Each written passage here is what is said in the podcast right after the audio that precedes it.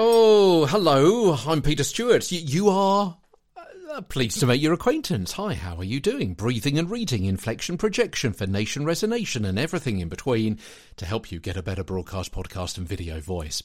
We're talking about tone, as you know, and whereas in news reading you've got to be more impartial, with commercials, you're quite the opposite, most definitely partial. You want to persuade people to your point of view, to get them to, for example, buy the product or, or, or, buy into your idea.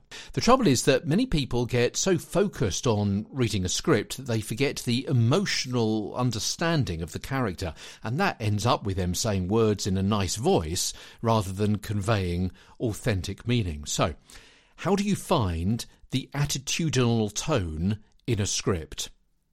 So far, we've looked at tonal changes when reading a news script, but the same goes for other types of presentation, where perhaps the shift can be rather less subtle. For example, in a commercial read or a TV presentation, the shift in the script can happen in a heartbeat.